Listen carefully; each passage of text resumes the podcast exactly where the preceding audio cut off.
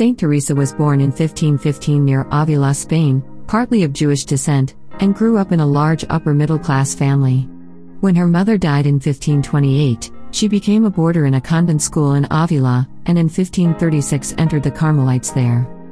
After some years of mediocre living in the convent, she was favored with a spiritual conversion, and received excellent guidance from her uncle, and from Dominican and Jesuit priests.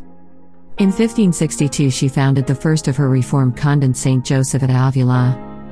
She spent the next twenty years of her life in this reform movement, which included the Carmelite friars with the help of Saint John of the Cross.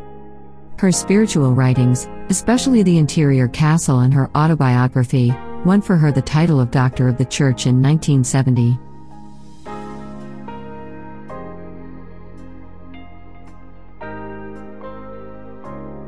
Saint Teresa was so favored by grace from her childhood, that at the age of seven, upon reading the lives of the holy martyrs, she felt inspired to suffer martyrdom for the faith.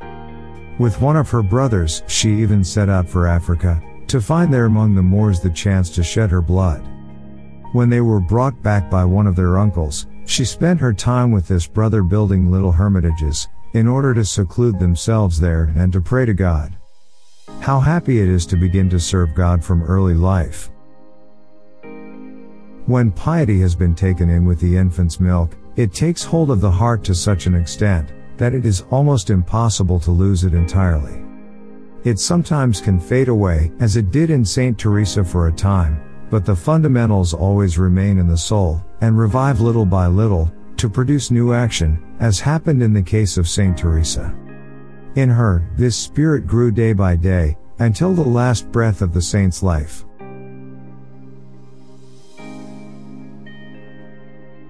This example teaches us how advantageous it is, to inspire children with piety, and to procure it for them, especially by making them read good books, capable of making good impressions on their minds. Because God has called you to give children a Christian education, for this purpose, use the same means that God employed for Saint Teresa, to prepare her early with His graces.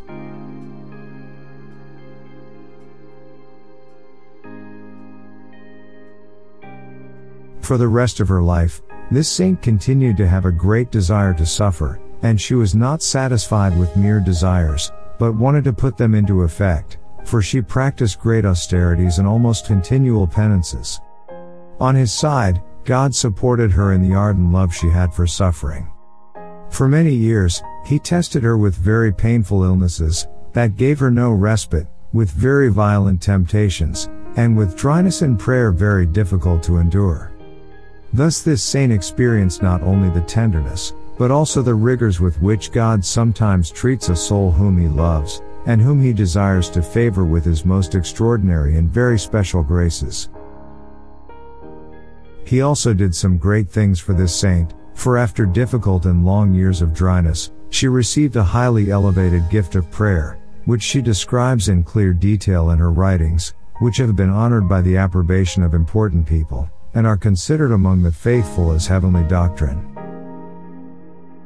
God gave her this grace also, that one day, while she was in prayer, a seraph pierced her heart with a flaming arrow. As a result, for the rest of her life, she felt in her heart an ardor that kept her always attentive to God.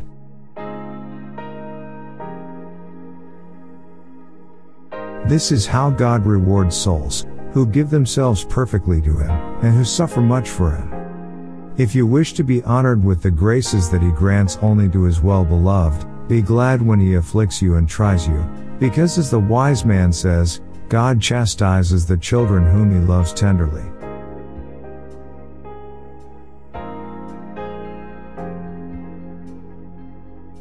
The main occupation of Saint Teresa during her life, after she had consecrated herself to God, was continual and sublime contemplation, in which she had no other purpose, than to be closely united with Jesus Christ, her spouse.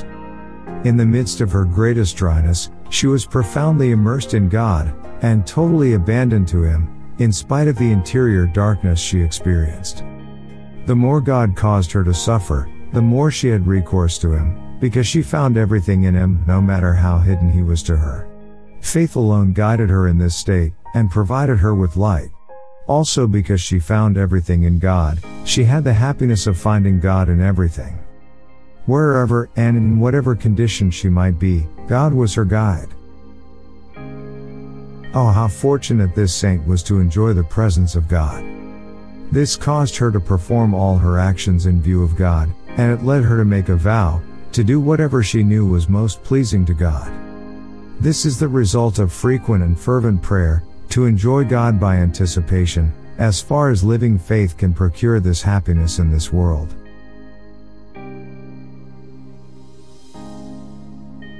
If you love God, prayer will be the food of your soul, and God will enter within you, and will have you eat at his table, as Saint John says in the Apocalypse.